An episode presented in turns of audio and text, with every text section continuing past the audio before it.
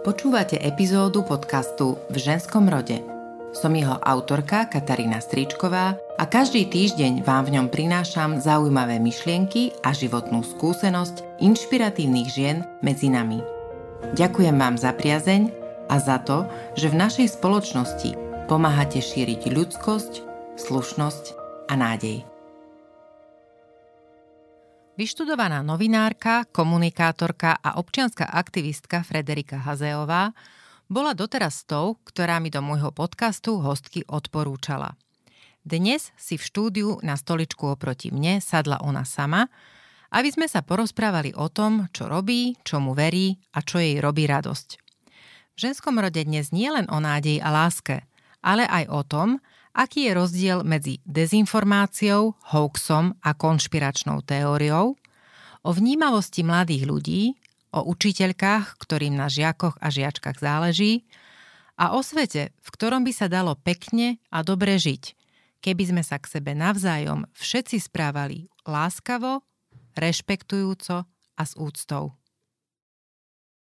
Typni si, že koľky toto je podcast. Kým som zapla o nahrávanie, tak si sa zasmiela, že mám skúsenosť, no tak typni číslo. Sty. Mm, tak nie, o, oveľa viac. Oveľa viac už? Uh-huh. Fúha, tak ja neviem, 200? 222. 220 to je krásne číslo. Áno. To takže, som poctená. Takže e, krásne číslo 222 e, má Frederika Hazeová. Vítaj u mňa v štúdiu. Ďakujem. A e, hoci sme začali s dobrou náladou, tak ja by som chcela e, teraz trochu zvážnieť a, a povedať, že nahrávame v deň, kedy si pripomíname veľmi e, smutné výročie a veľmi rada by som chcela, aby všetko to dobré a pekné, o čom budeme dnes v štúdiu rozprávať, zaznelo na počesť Jána Kuciaka a Martiny Kušnírovej. Ty si jedna z tých, vďaka ktorej v tomto štúdiu sedelo viacero, viacero hostiek môjho podcastu. Za, za, čo, za čo som ti teda veľmi vďačná, lebo to sa vlastne stalo pravidlom, že keď som videla, že prišiel mail od Frederiky, tak som tušila, že to bude nejaká robota, ale že to bude zaujímavé a že to bude stať za to.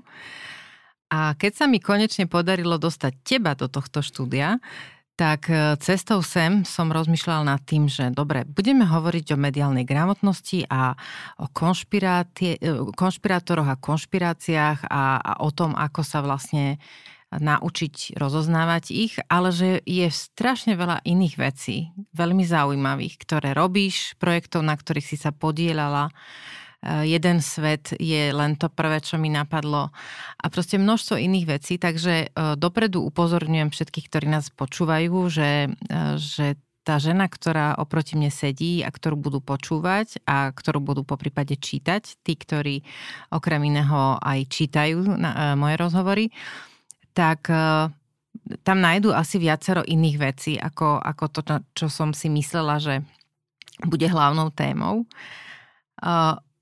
Začnem teda takou veľmi širokou otázkou. Čo pre teba vlastne znamená tvoja práca a čo musí mať uh, projekt, na ktorom ideš robiť, participovať, aby zaujal tvoju pozornosť? To je ťažká otázka, ale, ale asi by som to skrátke povedala tak, že moja práca pre mňa znamená zmysel a akokoľvek pateticky to môže znieť, ale je to naozaj tak, že mne moja práca jednak vždy musela dávať zmysel a jednak ako keby je do istej miery aj súčasťou zmyslu môjho života, hej, že nemyslím si, že sa identifikujem čisto cez prácu, ale trávim ňou pomerne veľa času a mne sa strašne páči jedna vec, ktorá moja kamarátka hovorí, že je dôležité nájsť nie work-life balance, ale life balance. Čiže ako keby proste iba rovnováhu života. A pre mňa, keď tá práca dokáže byť tou súčasťou toho života, tou vecou, na ktorú sa teším, ktorá mi dáva zmysel a zapadá do toho celého, tak je to skvelé. A čo neznamená, že som čistý workoholik, mám k tomu veľké tendencie, ale posledné roky veľa pracujem na tom, aby to tak nebolo, aby naozaj tam bol ten life balance, že robím veci, ktoré ma tešia, ktoré mi dávajú zmysel, ktoré možno nejako prispievajú k tomu, aby tá spoločnosť bola troška menej polarizovaná, troška láskavejšia k sebe. um, ale zároveň aj veľa sa sústredím na to, aby som nežila iba tou prácou. A keď sa na to pozriem tak konkrétnejšie, tak ja som vždy veľa pracovala s neziskovými organizáciami, vlastne taký čistý background, že ja som vyštudovala novinárčinu, robila som novinárku, Spočiatku som sa venovala vedeckej popularizácii, lebo to mi dávalo zmysel, že tí veci robia úžasné veci, ale ľudia o tom nevedia, lebo často buď nerozumejú tej vedeckej reči, alebo je to pre nich tak komplikované, že nevidia to úžasné, čo z toho vyplýva. A ono tak sa ukáže možno tým rozhovorom, že všetko to, aj keď sedím na strašne veľa stoličkách, tak všetko je to prepojené. Ono to súvisí aj s tými dezinformáciami, práve táto vedecká žurnalistika.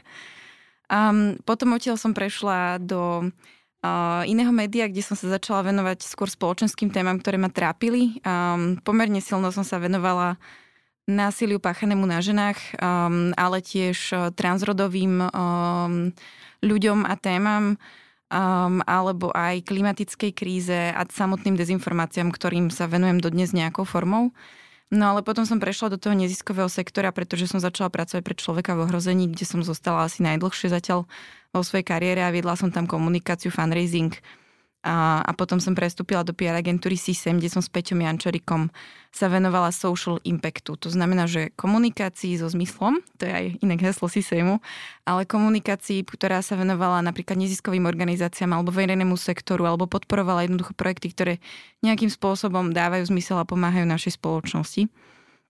A tam sme spoločne začali práve robiť aj tie tréningy pre učiteľov, o ktorých sa dnes možno budeme teda z veľkej časti rozprávať. Určite budeme. No a z toho si som potom prešla naspäť do nezisku takým tým freelancovým spôsobom, že som si chcela práve držať ten life balance a začala som to akože troška si užívať tú voľnú nohu No ale na teraz som zakotvila asi tak pevnejšie, že delím ten svoj pracovný čas medzi duševné zdravie v eh, IPčku, čo je krízová linka pomoci psychologickej, ale robia ešte o mnoho viac, nie sú len linkou. Medzi ochranu prírody v WWF Slovensko a medzi dezinformácie v Konšpiratórii.sk, kde vlastne s Peťom robíme tieto tréningy, ale aj ďalšie veci.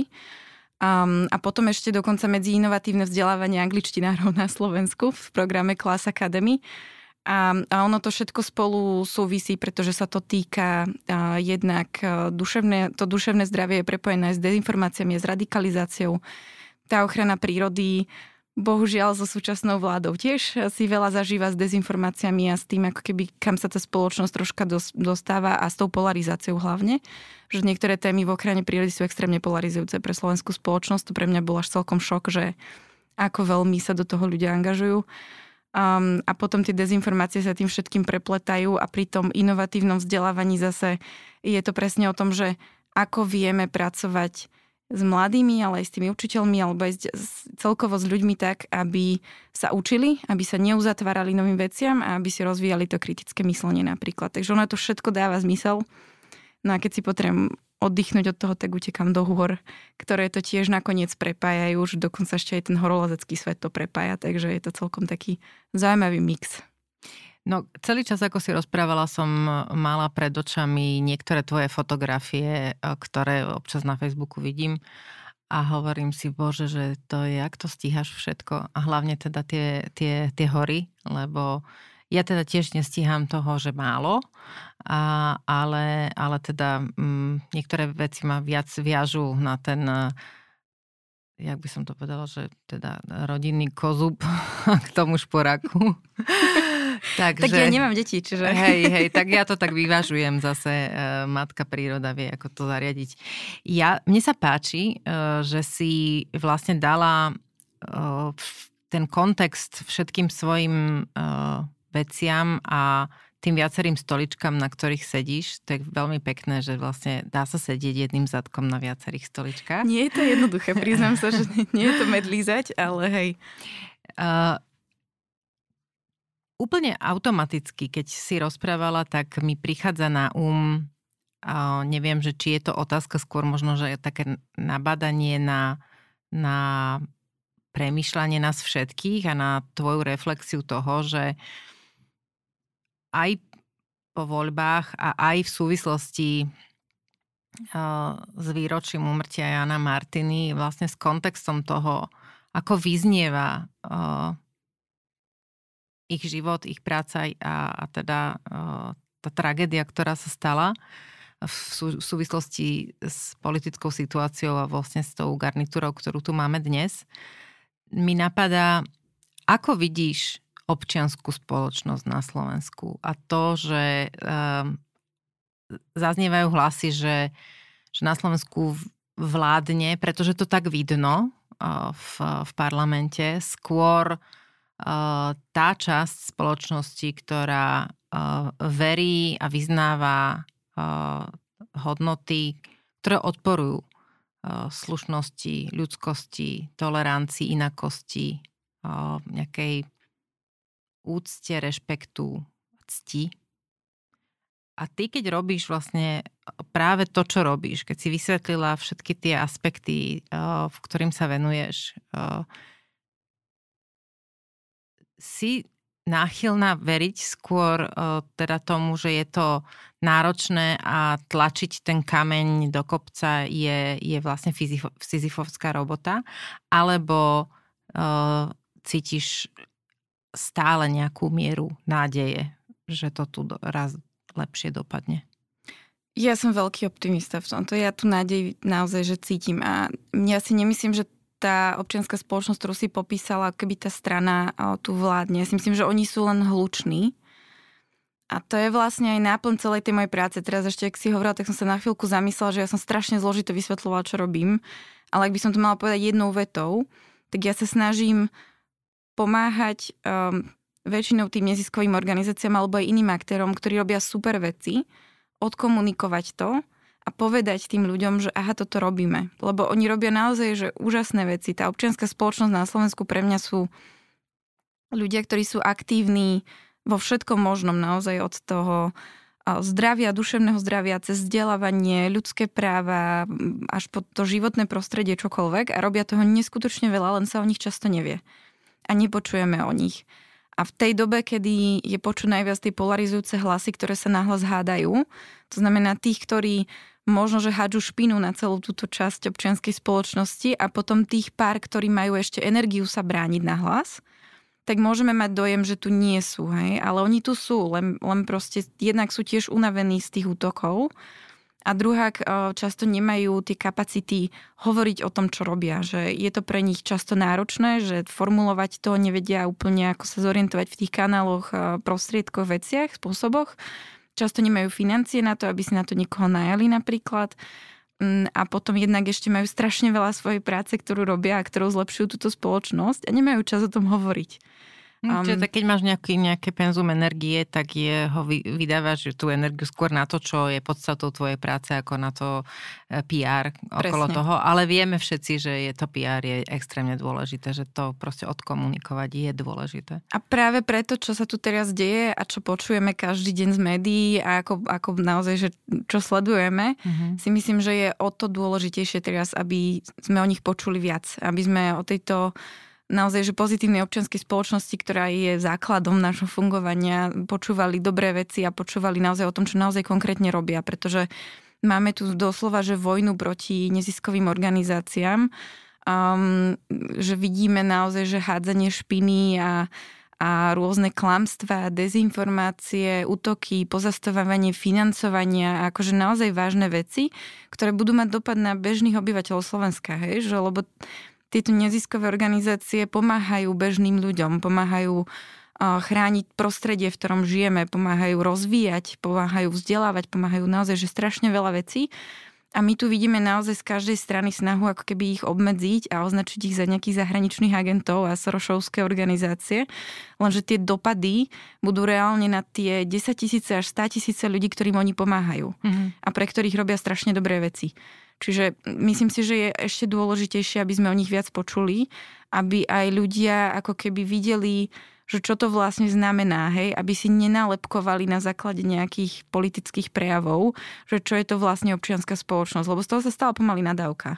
Z no, nie si prvá, ktorou naposledy som sedela v, v tomto štúdiu, uh, tuším, s Alenkou Vachnovou, ktorou, s ktorou som hovorila vyslovene teda občianskej spoločnosti. Bola tu Martina Kolesárová, s ktorou som rozoberala to, čo, čomu všetkému sa neziskové organizácie občianske združenia a vlastne nadácie pôsobiace na Slovensku venujú a, a najmä tie, ktoré sú označované za tie poplatné a, a proste zahraničných agentov, ako si spomenula, a, a, a také, ktoré chcú ovplyvniť túto krajinu v prospech nejakých nenávidených a, alebo proste nebezpečných entít a podobne.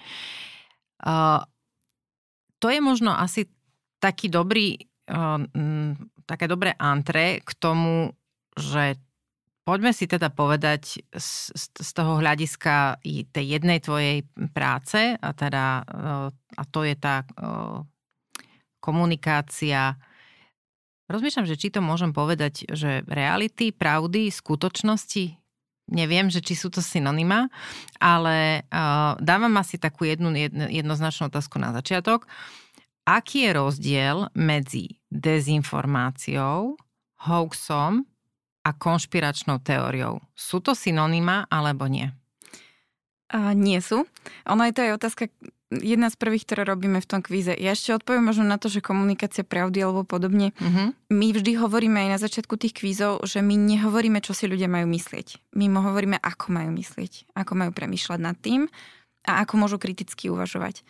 Um, a vlastne robíme to formou aj takých kvízov teda a môžeme si o nich potom povedať viac. A, a prvé otázky sa venujú práve terminológii, čo to vlastne lebo tu sa šibrinkuje a šarmuje všetkými možnými pojmami. No práve presne Aj... preto tým začínam, že Áno. vlastne ako, ako poďme si povedať, že ten jazyk je extrémne dôležitý, ja to v tomto podcaste tvrdím roky, že to, čo, aké slova používame, aké rody používame, keďže už sme v ženskom rode, tak je veľmi dôležité, preto, pretože nás to nalaďuje na niečo, ale, alebo nás to vlastne ako keby postaví do konkrétneho miesta a pod konkrétnym uhlom sa pozeráme na veci. Presne tak. A ja si myslím, že aj, aj vlastne Donald Trump to tak krásne nastavil, že fake news už sa používalo úplne na všetko v nejakom momente, čiže aj u nás sa naozaj teraz hoaxy používajú úplne na mhm. všetko. Mm-hmm. Dezinformovať, tento pojem sa týka toho úmyslu.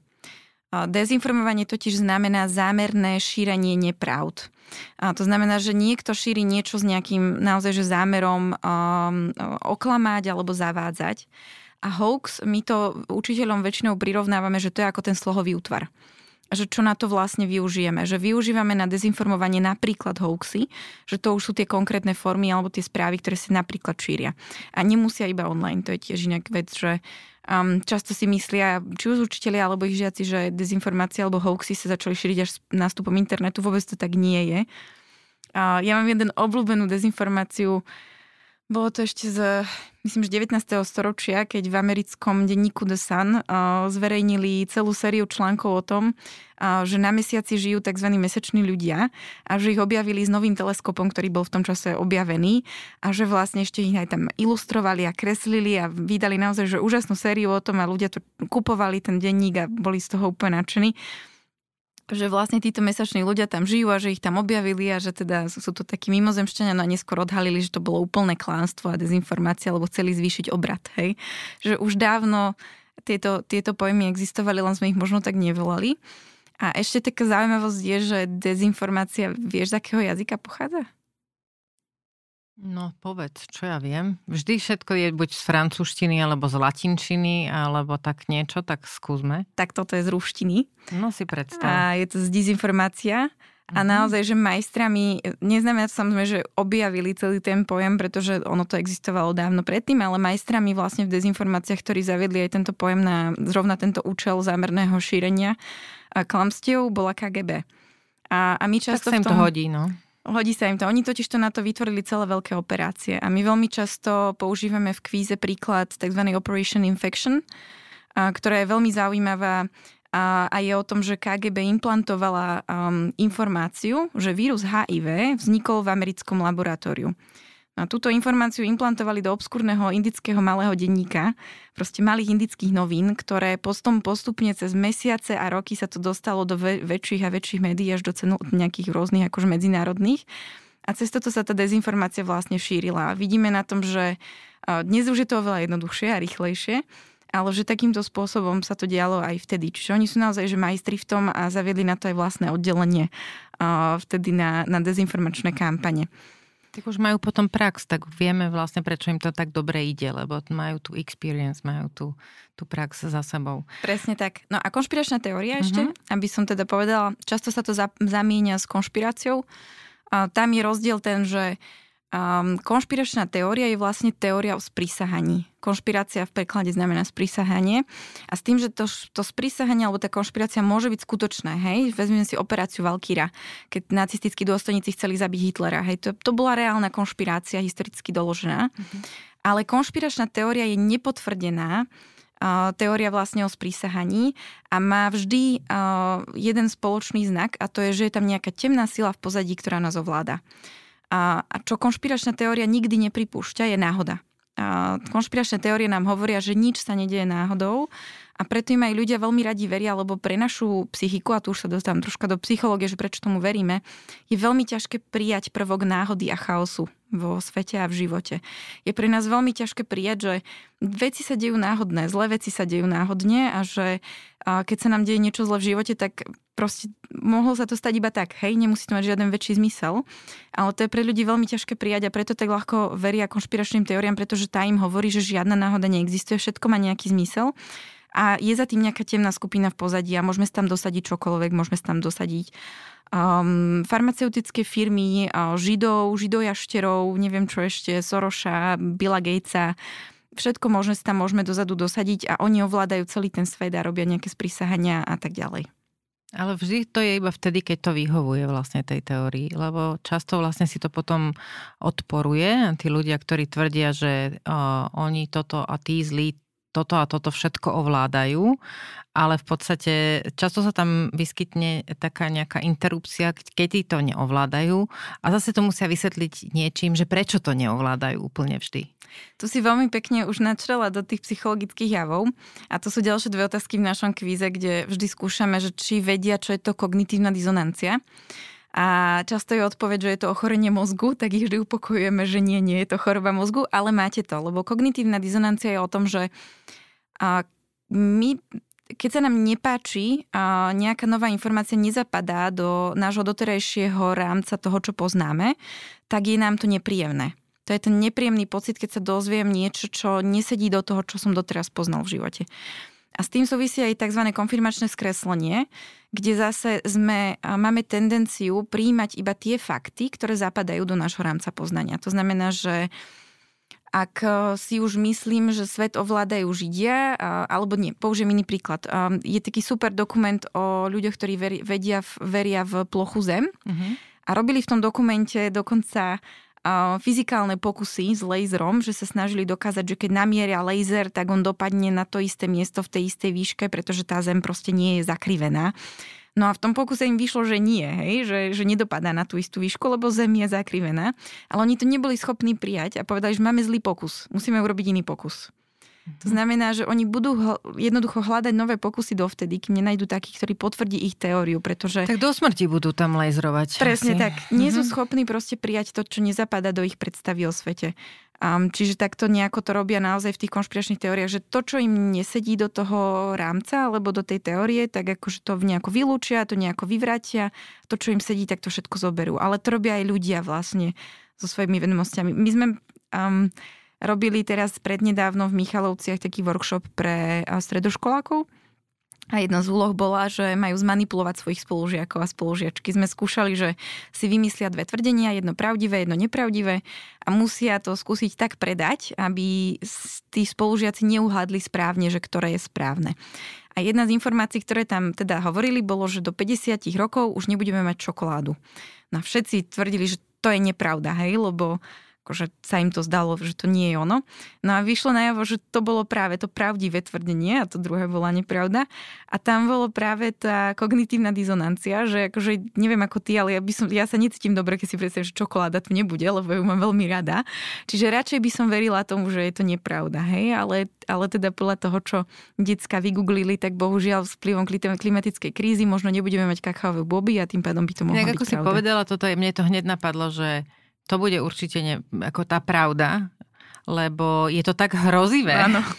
že mi to príde, že áno, že toto niekto normálne povie a ja sa teraz budem zamýšľať nad tým, že uh, no, dobre, A ešte by som požila 50 rokov, ale zažiť koniec čokoládovej zmrzliny je asi celkom náročná predstava. A verím, že sa nájdú nejaké riešenia. E, no, ako zažívame najteplejší február e, vôbec v histórii e, meraní klimatických, tak je to pre mňa, ja sa priznám teda, že ne, ne, nepocitujem alebo nemám nejako diagnostikovanú klimatickú úzkosť, ale bolo mi do plaču, keď som pozerala minule na zahradu a rozmýšľala som nad tým, že či je úplne normálne, aby v strede februára sme zažívali niečo, čo sme si kedysi rozprávali, že to, to je rozprávka o 12 mesiačikoch a musela tam tá Maruška prísť a museli tam oni čarovať e, pri ohni e, tí mocní muži, aby jej dali tie e, jahôdky alebo fialky a teraz sa vlastne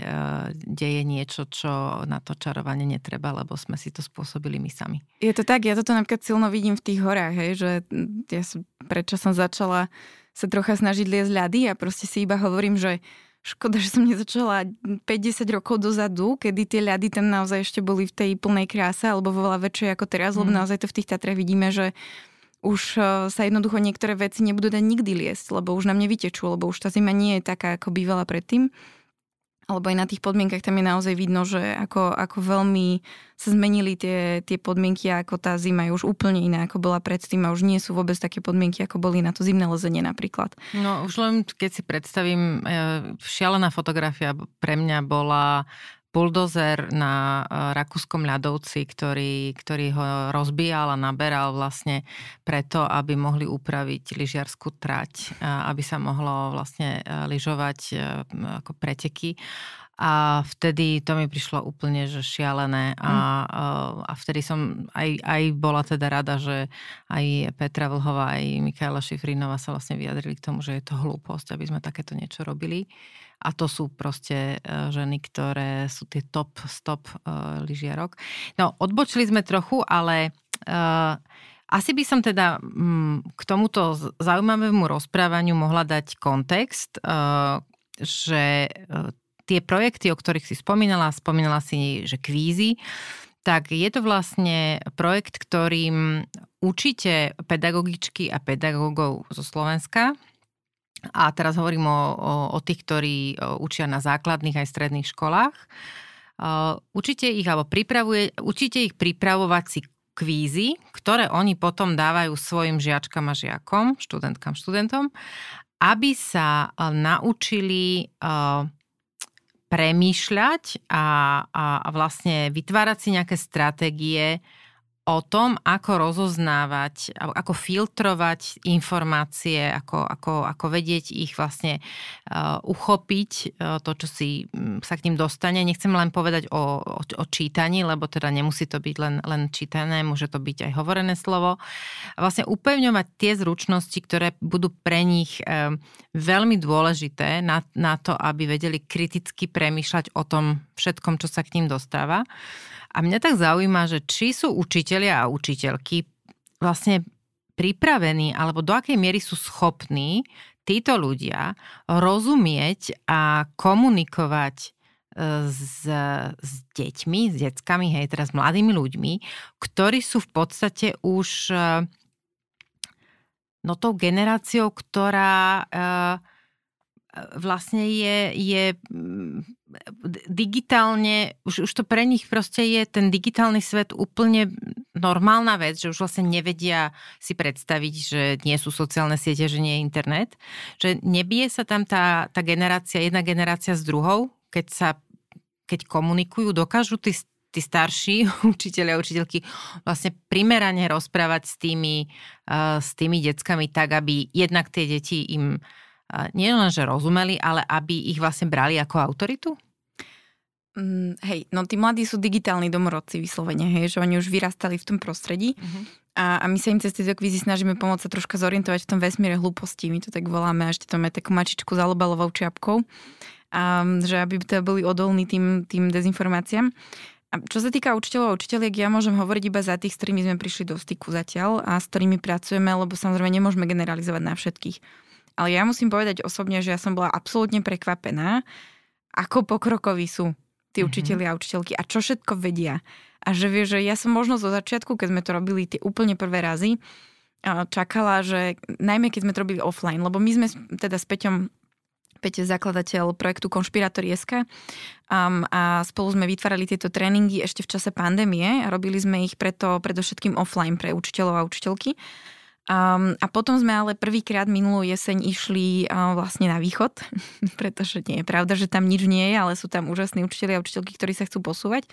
A robili sme to prvýkrát offline. A teraz ja som tam videla staršie panie, ktoré proste prišli na ten tréning a ja si hovorím, že OK, tak asi im troška viac vysvetlíme, ako to funguje, ako funguje tá aplikácia, čo majú robiť s tým mobilom vôbec. Oni absolútne vedeli, vyťahli mobily, hneď sa vedeli pripojiť, robia s týmito aplikáciami bežne, používajú Kahoot, Mentimeter, rôzne ďalšie kvízové aplikácie. Poznajú témy, ktorými tí, tí decka žijú, proste oveľa lepšie ako my pomaly. Že naozaj som bola úprimne v šoku, veľmi milo prekvapená ako pokrokoví sú a ako oni držia vlastne uh, krok s týmito mladými. A myslím si, že tá práca, aspoň oni nám to tiež hovorí, tá práca s mladými ich aj omladzuje, hej, že oni naozaj, že sú trocha inde v tomto. A samozrejme, ale nie všetci sa úplne že vyznajú v tých dezinformáciách a v týchto témach a, a v tom svete sociálnych sietí. Že my naozaj vidíme, že tí mladí sú troška lepšie vybavení um, na to, aby sa v tom svete pohybovali a často im aj tak trocha menej záleží na tých dezinformáciách, čo sa šíria, že tie témy ich až tak neberú ako tí starší ľudí, uh-huh. a že práve pri tých starších ľuďoch je to niekedy náročnejšie. A určite je aj veľa učiteľov a učiteľov, ktorí sa v tom nevedia úplne zorientovať, ale tí, s ktorými sme sa stretli my, tak aj keď napríklad nemajú ten teoretický background alebo tú základnú výbavu, že ako sa s tými mladými o tom rozprávať, nemajú možno dosť vedomostí o tých dezinformáciách, tak to je to, čo my im dávame. Že my im nedávame iba kvíz, ale my im dávame taký polotovar, čo si dajú do mikrovlnky a ohrejú. Že oni dostávajú vyslovene celý manuál. Čiže know-how vlastne odovzdáte, áno, hej? Áno. Mhm. Lebo ono to celé začalo tak, že vlastne Peťo v rámci konšpirátorov ešte predtým, ako som ja s ním pracovala, a chodil robiť takéto tréningy najprv pre firmy, také po, prišiel na to potom, že tie dezinformácie, že je, lep, akože je pravda, že lepšie sa učíme, keď sa hráme, hej, keď nás to baví, tak vytvoril ten kvíz, nejaký prvý prototyp, išli to robiť s firmami, potom to išli robiť na pohodu a, a potom vlastne, keď už som aj ja prišla, tak sme sa zamýšľali nad tým, že my ale odtrenujeme iba nejaké množstvo ľudí, hej, a, a zároveň sme veľa rozmýšľali nad tým, že deti a mladí sú tí, kde potrebujeme tú mediálnu gramotnosť rozvíjať čím skôr. A že tí učitelia a učiteľky naozaj dokážu neskutočne multiplikovať ten dosah, hej, že to keby sa oni hrali ten kvíz so svojimi deckami, tak a to je, že niekoľkonásobne naozaj, že v tisíckach. No ja ťa teraz preruším, aby som to povedala, že som si pozrela tú vašu štatistiku a v podstate od roku 2022 ste uh, vlastne vyškolili takmer 500 ľudí ako učiteľov a učiteľiek. Už je to viac. Tak viem si predstaviť, to je ako ten môj podcast číslo 100 a 222. Ale uh, keď len bežne si zoberieme, že je tam proste, ja neviem, 30 detí v triede, proste len pri tých 500 učiteľoch by to bolo okolo 30 tisíc žiačok a žiakov, čiže uh, je to viac ako týchto 30 tisíc. Čo im ale uh, vlastne ro- hovoria, alebo ako ich to učia, ako to Hej. vyzerá? No, akože ja iba dodám, že už je skoro 600, čiže 36 tisíc akože mm. žiakov žiaček, čo je, strašne sa z toho tešíme. No a my vlastne im, my sme vytvorili kvíz, ešte v čase pandémie máme už tretiu verziu teraz, takže v čase pandémie sa to týkalo hlavne tých dezinformácií ohľadne covidu. Neskôr sme vytvorili druhú verziu na Ukrajinu a ruskú propagandu a teraz máme takú všeobecnejšiu, ktorá sa týka rôznych tém vrátane klimatickej krízy, o ktorej sme sa tu dnes už hovárali, ale najmä aj tém, ktoré tie deti zaujímajú, lebo oni sledujú rôzne osobnosti, ktoré my ani nepoznáme, ako napríklad Andrew Tate, to možno nebude hovoriť úplne veľa. Um, Dúfam, že áno. Prosím vás pekne, to ako všetky matky, synov a, cer, a, a vlastne cer, ktoré uh, sú uh, možno náchylné mm pod e, vplyvom takých e, proste sympatických a veľmi charizmatických, ale násilných mužov podľahnúť, tak prosím vás, zistite si, kto to je a ano. dávajte pozor. Veľmi odporúčam. Naozaj, ak máte mladých vo svojom okolí, tak asi viete. A tí, čo nemajú, tak väčšinou nevedia. Hej, ale že takýmto témam sa venujeme už aj v tom treťom kvíze. No a ten kvíz je vždy zložený z nejakého počtu otázok. Máme verziu na aj na 45 minútovú hodinu, ale vieme dať aj širšiu a teraz sme začali robiť proste 10 otázkové alebo 12 otázkové kvízy a tí učiteľia si môžu kľudne to upraviť podľa svojho, že my im dávame ten kvíz v Kahute, čo je aplikácia, ktorú často používajú na hodinách. Oni si vedia odtiaľ tie otázky nejaké vyhodiť, alebo to rozdeliť na dva kvízy, alebo ako len chcú. Vedia si aj meniť tie otázky, meniť tie odpovede. A my im k tomu dávame aj takú príručku pre učiteľov, veľmi jednoduchú, kde majú všetky otázky a správne odpovede, majú ku každej otázke vysvetlené všetky fakty, všetky informácie, napríklad to, čo som ti tu hovorila o rozdiele medzi dezinformáciou, hoxom, konšpiračnou teóriou, to tam je všetko vysvetlené. Uh-huh. Majú tam rôzne príklady, majú tam rôzne zdroje, keby si chceli dohľadať viac um, a majú tam aj námety na diskusiu so žiakmi. Lebo pointa toho kvízu nie len ako keby rýchlo uhádnuť správne odpovede a ísť ďalej, ale že my sa po každej tej otázke zhovárame s nimi. A, a učíme ich to tak, že sa to s nimi hráme že vlastne im ukážeme, ako to má vyzerať na tej hodine. A... Čiže metodika je odovzdaná tou formou, ako to ponúknete. Presne tak, uh-huh. lebo to funguje najlepšie, hej, že tá frontálna výučba naozaj nám veľa nedáva, ani dospelým, ani deťom, takže my to robíme naozaj tak, že rovno sa to s nimi zahráme a vysvetľujeme, vysvetľujeme im pritom tie správne a nesprávne odpovede a potom všetky, všetko to, čo im my povieme, oni nájdu v tej príručke a vedia s tým ďalej robiť. Keď majú záujem, tak im kľudne pošleme aj tie predchádzajúce kvízy vlastne na tie iné témy Um, a veľmi sa tešíme, že sme naozaj, že aj počas tých prvých kôl mali strašne veľa spätnej väzby a postupne sme vďaka tomu tie kvízy aj menili a upravovali a vylepšovali tak, aby naozaj odpovedali na to, čím tí mladí teraz aktuálne žijú. Presne ako ten Andrew Tate, ktorého som spomenula, ktorého sme pridali teraz v treťom kole, lebo sme zistili, že je to naozaj veľký problém, hej, že veľa mladých mužov chalanov ho sleduje a podlieha tým mizoginným názorom, ktoré on šíri. Um, a naozaj, že neuvedomujú si ten, ten dosah a to, že on, on propaguje násilie pachané na ženách. Um, a zase mladé dievčatá tiež môžu presne, ako si hovorila, podľahnúť tomu šarmu. A, a teda ešte nehovoríme o tom, že, že, ho, že ho stíhajú za, za obchod s bielým mesom, čo je akože ešte naozaj že vážna vec, ktorú si tie deti neuvedomujú. Um, Takže sa to snažíme vždy takto ešte aktualizovať, aby to naozaj riešilo niečo, čo ich zaujíma. A naozaj napríklad s touto témou konkrétno za nami prišli vyslovene tí učitelia. Že nám hovorili, že, že veľmi im to robí starosti, že je to strašne populárna osobnosť medzi mladými, že nevedia, ako sa s nimi o tom rozprávať. Takže vždy, keď máme takýto nejaký feedback, tak sa snažíme to zaradiť do toho kvízu a potom vytvoriť zase nejakú novú verziu. No a okrem toho si nás ešte aj zavolali, to bolo pre nás nové teraz, pred pár týždňami, sme boli v tých Michalovciach, ktoré už som spomenula, že si nás vyslovene zavolali učiteľky, ktoré ich kolegyňa bola na jednom z týchto našich kvízov a strašne sa jej to páčilo a tieto učiteľky chcú nejako prispieť k tomu, aby mali lepšiu tú mediálnu gramotnosť vo svojej škole, tak si vybavili taký nejaký projekt a v rámci neho nás zavolali aj spolu so Slovenskou debatnou asociáciou, aby sme tam spravili nejakú sériu workshopov. Takže my sme s Peťom vytvorili taký trojhodinový workshop, kde už máme teda aj nejaké iné praktické cvičenia, ako napríklad zmanipuluj svojho spolužiaka, ale máme tam aj tie také teoretické časti, ktoré ale sa snažíme vždy robiť interaktívne, aby tie decka na to prichádzali samé.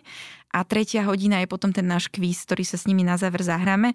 A musím povedať, že ešte na základe tohto sme ho trocha upravovali, lebo priamo v tej interakcii s tými deťmi sme videli, že čo ich baví, čo ich nebaví. Uh-huh. Takže ja som, že po o, šiestich vyučovacích hodinách odučených v stredu a v noci ešte rýchlo prerobila ten kvíz na štvrtok, kde sme mali ďalšie dve skupiny a videli sme, ako nám to, na to super reagujú. Takže sa hrozne tešíme, že sme to mohli aj takto odskúšať vlastne priamo s tými stredoškolákmi.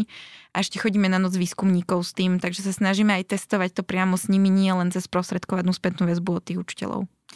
Nerobím to často, ale teraz by som chcela urobiť, že neplatená reklama, nech sa páči. Všetky učiteľky a učitelia, ktorí nás počúvajú, riaditeľi a riaditeľky škôl, ktokoľvek, eh, ale aj napríklad aj rodičia, eh, Môžu si vás teda zavolať alebo poradiť sa s vami alebo čokoľvek, lebo ja si myslím, že toto je nesmierne dôležitá téma. Ja som bola vo viacerých konverzáciách, našťastie nepociťujem to ja vo svojej rodine, ale naozaj naša rodina je pomerne maličká a viem, že sú rodiny, e, ktoré sú rozvetvenejšie, povedzme to tak, a tam sa rozprávať s niektorými príbuznými, ktorí poviem to tak, že podľahli. Konšpiračným teóriám alebo teda tým predstavám o tom, že naša zem a náš život, Slovensko alebo niektorí vybraní politici sú riadení zo zahraničia a podobne, že to proste funguje. A potom je to veľmi náročné oddelovať vlastne svoje vlastné emócie voči človeku, s ktorým možno máme nejaké krásne spomienky z detstva, alebo že nás tam proste k tomu človeku viaže niečo, nejaké puto, ktoré je veľmi silné a napriek tomu vlastne sa nevieme s ním porozprávať, pretože nás bolia jeho názory alebo proste môže to byť, že to vyslovene ubližuje aj nám samým, tak že, že čo s tým? Ako dá sa, dá sa to naučiť? Dá sa naučiť vlastne komunikovať s takýmito ľuďmi? Alebo je riešením to, ako hovoria niektorí, no tak my sa, pravidlo je, že o tomto a o tomto sa nerozprávame. No otázka je, že čo to vlastne potom medzi nami je, medzi mnou a tým rodinným príslušníkom, keď viem, že, že vlastne nemôžeme byť úprimní, nemôžeme sa baviť o tom, čo naozaj cítime, pretože by sme sa pohádali toto je strašne zložitá téma. A teda ja na ňu nie som odborníčka, môžem hovoriť len zo svojich nejakých tých skúseností. Čo sa týka tých učiteľov, učiteľiek, určite sa nám môžu ozvať. A je trocha ťažké pre nás fyzicky chodiť niekam, že teraz to bolo super na tom východe, že sme to spojili aj s tréningom učiteľov a za 4 dní sme tam teda otrenovali toho celkom dospeťom, ktorý teraz žije v Prahe. Um, ale budeme určite robiť ďalšie série, možno aj tých online, takže radi si dáme tých učiteľov na zoznam a ozveme sa im, keď sa to bude dať. No a čo sa týka toho, ako sa zhovárať ľuďmi, ktorí vedia konšpiračným teóriám alebo dezinformáciám, to by som aj rada vedela. Sama to mám vo svojej rodine, že um, dokonca s mojou maminou máme niektoré témy, o ktorých sa nevieme proste zhovárať. Um, z tých teórií psychologických je to vždy tak, že pokiaľ sa budeme snažiť za každú cenu uh, bojovať za, svoj, za svoje fakty, názory, presvedčenia, a nemôžeme povedať svoje fakty, ale za fakty, mm-hmm. ktorým veríme a za svoje názory, tak uh, nikam sa nedostaneme. Hej? To je bohužiaľ, že ak tá debata bude iba o takom tom pingpongovaní, ty si hovorila predtým, že nie sme na Wimbledone pre rozhovorom, uh-huh. že nebudeme pingpongovať, tak pokiaľ by bola o tom pingpongovaní, tak to nemá zmysel a budú sa tam iba negatívne emócie vzbudzovať. Že často je strašne dôležité ďalej toho človeka vnímať ako človeka. Že zamyslieť sa nad tým, že prečo on verí tým informáciám, že aké sú tie jeho dôvody. Často je to potreba nejakého bezpečia napríklad, že práve to, čo som spomínala o tej náhode, že ten človek často verí tým veciam, lebo pokiaľ by mal veriť tomu, že jeho život je náhodný a čokoľvek sa teraz môže stať a nemusí to dávať zmysel, tak je to pre neho pocit nebezpečia, rizika a strachu. Hej? Um, potom často je to o tej narušenej dôvere, a, ktorá je v spoločnosti a o strachu že ľudia sa aj nevyznajú v tom, čo sa deje. A, a preto aj hovorím, že niekedy vlastne, že my potrebujeme robiť aj so staršími ľuďmi samozrejme, lebo pre nich je ešte náročnejšie sa vyznať v tom online svete a vo všetkom, čo sa deje a v tom, čo je pravda a čo nie je pravda.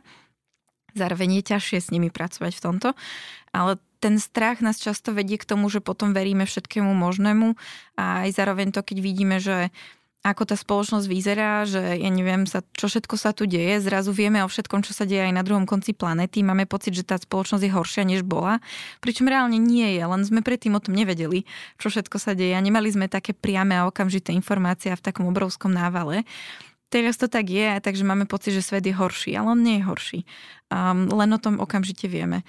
A ak sa chceme s niekým zhovárať um, a skúsiť to, lebo to chce aj nejakú energiu, musíme si aj my vyhodnotiť, že či tú energiu máme a či ju do toho dáme, um, tak je dôležité skúsiť počúvať toho človeka, dať mu najavo, že je vypočutý, že nechceme s ním bojovať, ale zároveň samozrejme si môžeme držať ten svoj názor, že takýto je náš pohľad, um, ale rozprávať sa s ním rešpektujúco ne, nestavať sa k nemu nejako tak, že teraz ty si menej cenný, lebo veríš dezinformáciám, alebo ty si hlúpy.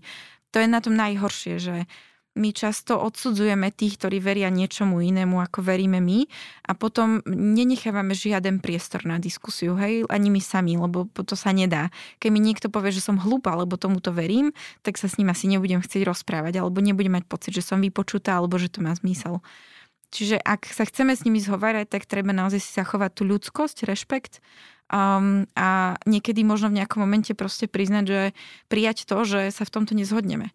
Dve veci. Jedna je, že by som sa chcela ešte spýtať, vrátiť sa do tých Michaloviec alebo vrátiť sa vlastne k tým, k tým deckám, k tým deťom, k tým študentom, študentkám, že či by si mohla povedať také čo, niečo, čo ťa na tých, na tých ľuďoch zaujalo, čím vlastne žijú, alebo niečo také, čo ťa sam, samú prekvapilo alebo dojalo možno?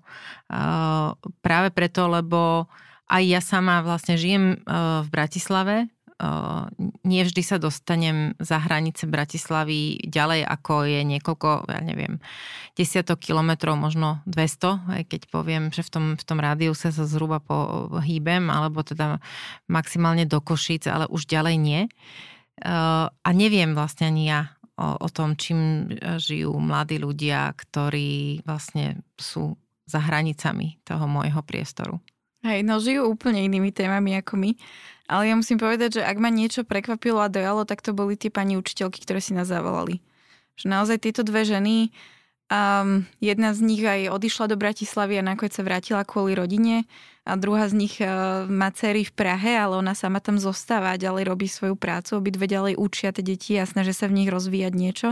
Lebo vieš, presne teraz sme sa zovrali, že ako sa rozprávať s rodinnými príslušníkmi, mm. ktorí už bohužiaľ veria konšpiráciám a to je práve ťažké potom takí tí trolovia na internete, na tých som to ani nemyslela, ale pri týchto deťoch je naozaj dôležité to, aby sme ich my teraz vyzbrojili tým, čo potrebujú na to, aby sa z nich raz nestali takíto zakonšpirovaní ľudia, s ktorými sa potom budeme musieť učiť rozprávať.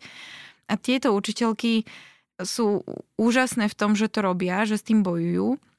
Pritom často tie decka, možno, že až tak, vieš, nezaujíma tá teória, tie dezinformácie, tie konšpirácie. Oni sú také, že Časť z nich je taká, že nevie, ako sa ich to vlastne týka. Mm-hmm. Potom tam bola časť mladých ľudí, ktorí um, boli veľmi zaujatí tým a sledujú to a sú takí akože, že veľmi sa o to nejako zaujímajú. Dokonca niektoré nám hovorili, že to bola sranda, že decka, že vôbec nie sú na Facebooku už. Um, často nám hovoria, že to je to miesto, kde sa starí ľudia hadajú o politike. A pár tried. Oni, sa, oni sledujú TikTok, hej? Oni sú na TikToku alebo na Instagrame a potom sú na, v takých rôznych online uzavretých skupinách na Discorde, na, na Twitchi a na, na ďalších. No, ale Mám nie... doma deti. Áno. A tam inak... Ale ja, nemajú TikTok. Tam by som inak len spomenula, že je strašne dôležité, že je napríklad IPčko a jeho online terénni pracovníci, ktorí tam um, prenikajú do týchto komunít a zhovárajú sa tam s tými deťmi, lebo my sa tam nedostaneme, my bežní ľudia už. No ale že niektorí z nich na tom Facebooku sú a hovoria, že to je preto, že tam chodia niekedy aj sledovať, že aké dezinformácie šíria ich rodičia. A to bolo pre mňa také, že keď som toto počula, tak som iba zostala tak pozerať, že 17-ročné dievča mi toto hovorí, hej, že sa chodí pozerať na to, že ako jej mama a babka šíria dezinformácie a hádajú sa na internete s ľuďmi. Fúha. A to musí byť nesmierne ťažké, keď si takýto mladý človek, ktorý možno ešte nie si až tak vyzbrojený na to, aby si sa s tými rodičmi o tom rozprával, oni na teba budú používať argumenty, že čo ty vieš o živote, však ty ešte nič nevieš a vieš, že sa s nimi nevieš pozhovárať o tom a je to veľmi ťažké. A vidieť v nich ten takú nejakú odolnosť a rezilienciu, bolo úžasné a ten záujem o svet a to, že, že vidíš, že oni chcú niečo meniť, tak to mi stále tiež možno prispieva k tej nádeji, že, že my tu máme naozaj skvelú mladú generáciu a máme tu aj mladých ľudí, ktorí napríklad možno sa tvárili, že ich to až tak nezaujíma, chcú vyzerať cool. Akože pre mňa bol taký kultúrny šok, že som šla na toalety na tej škole a teraz tam bol rád dievčat pred rkadlom, ktoré sa navzájom upravovali a česali a vlastne som si uvedomila, že aké dôležité pre nás v tom čase bolo, ako vyzeráme, ako pôsobíme, ako nás vnímajú naši spolužiaci, spolužiačky a rovesníci. A napriek tomu som videla, že postupne sa ohriali a počas toho kvízu už boli tak angažovaní, že aj tí, ktorí vyzerali, že to majú najviac v paži, tak nakoniec napríklad vyhrali ten kvíz. A to bolo super, že to, že niečo na prvý pohľad vyzerá, že nás nepočúvajú, nevnímajú alebo sa nezaujímajú, vôbec neznamená, že to tak je. A že hmm. nevzdávajme to, že rozprávajme sa s nimi a, a nesprávajme sa k mladým, že ich názor nemá hodnotu alebo že, že to, čo si myslia, nemá význam. Ono to je strašne dôležité. Oni nám to možno nedajú na prvú najavo, ale počúvajú a vstrebávajú. Oni sú fakt, že špongie, ktoré vstrebávajú, čo sa okolo nich deje. Momentálne sú vystavení naozaj, že online svetu deje všetko možné, kde sú naozaj negatívne veci. A ja viem aj z IPčka, že k, online, k radikalizácii mladých ľudí dochádza často práve preto, že sú osamelí a nevypočutí a majú pocit, že ich nikto neberie vážne. A v tých online komunitách ich príjmajú medzi seba, bohužiaľ to často extremistické komunity, kde im dajú ten priestor a to vypočutie a oni potom sklzávajú do hrozných akože um, ideológií. Čiže dajme tým deťom to vypočutie, že dajme váhu ich, ich postoju, pohľadu na vec. Oni si ho ešte len tvoria, to je v poriadku, hej, že oni majú právo objavovať a zisťovať. Dajme im tie nástroje na to a skúsme ich trocha viac počúvať. A to bola vlastne tá druhá téma, ktorej som sa chcela dotknúť a ďakujem, že si ju vlastne sama uh, nie úplne celkom pomenovala s uh, pojmom duševné zdravie, ale, ale vlastne tým veľkým pilierom v, v duševnom zdraví je vlastne náš pocit bezpečia, náš pocit prijatia, pocit, že nás niekto berie vážne, že máme pre ňoho hodnotu pretože sme pra- dobrí práve takí, akí sme. A to je niečo podľa mňa, čo stojí, ako si to veľmi pekne na začiatku povedala, že všetky tvoje témy sú prepletené, že to stojí na začiatku všetkých konšpiračných teórií a vlastne dezinformovania a prečo niečo funguje a prečo to zlo niekedy je také perfidné a že vlastne vie tak strašne rýchlo zasiahnuť, lebo je to proste ako choroba. Tá choroba sa nám v tom tele usadí tam, kde je to naše slabé miesto, kde sme najslabší, kde ten imunitný systém zlyháva. A keď je vlastne tá naša duša niekde oslabená strachom, väčšinou teda strachom a tým pocitom neprijatia, to, to, tým pocitom, že nás niekto prehliada, alebo že tí ľudia, ktorí nám majú dávať pocit bezpečia a prijatia, to nerobia, tak sa vlastne udeje to, že podľahneme uh, tomu zlu, ktoré ide, uh, ide od ľudí, ktorí to buď robia zámerne, alebo uh, nevedomky, ale jednoducho robia to. Frederika, na záver tohto podcastu som sa rozhodla, že sa zase vrátim k niektorým otázkam. Asi to poznáš, že krátka otázka, krátke zamyslenie a krátka odpoveď. Kam by si išla, keby si v tejto chvíli mohla ísť kdekoľvek na svete? Do Šamony. Ktorý deň svojho života by si si zopakovala ešte raz? Keď som prvýkrát lízla v Tatrach.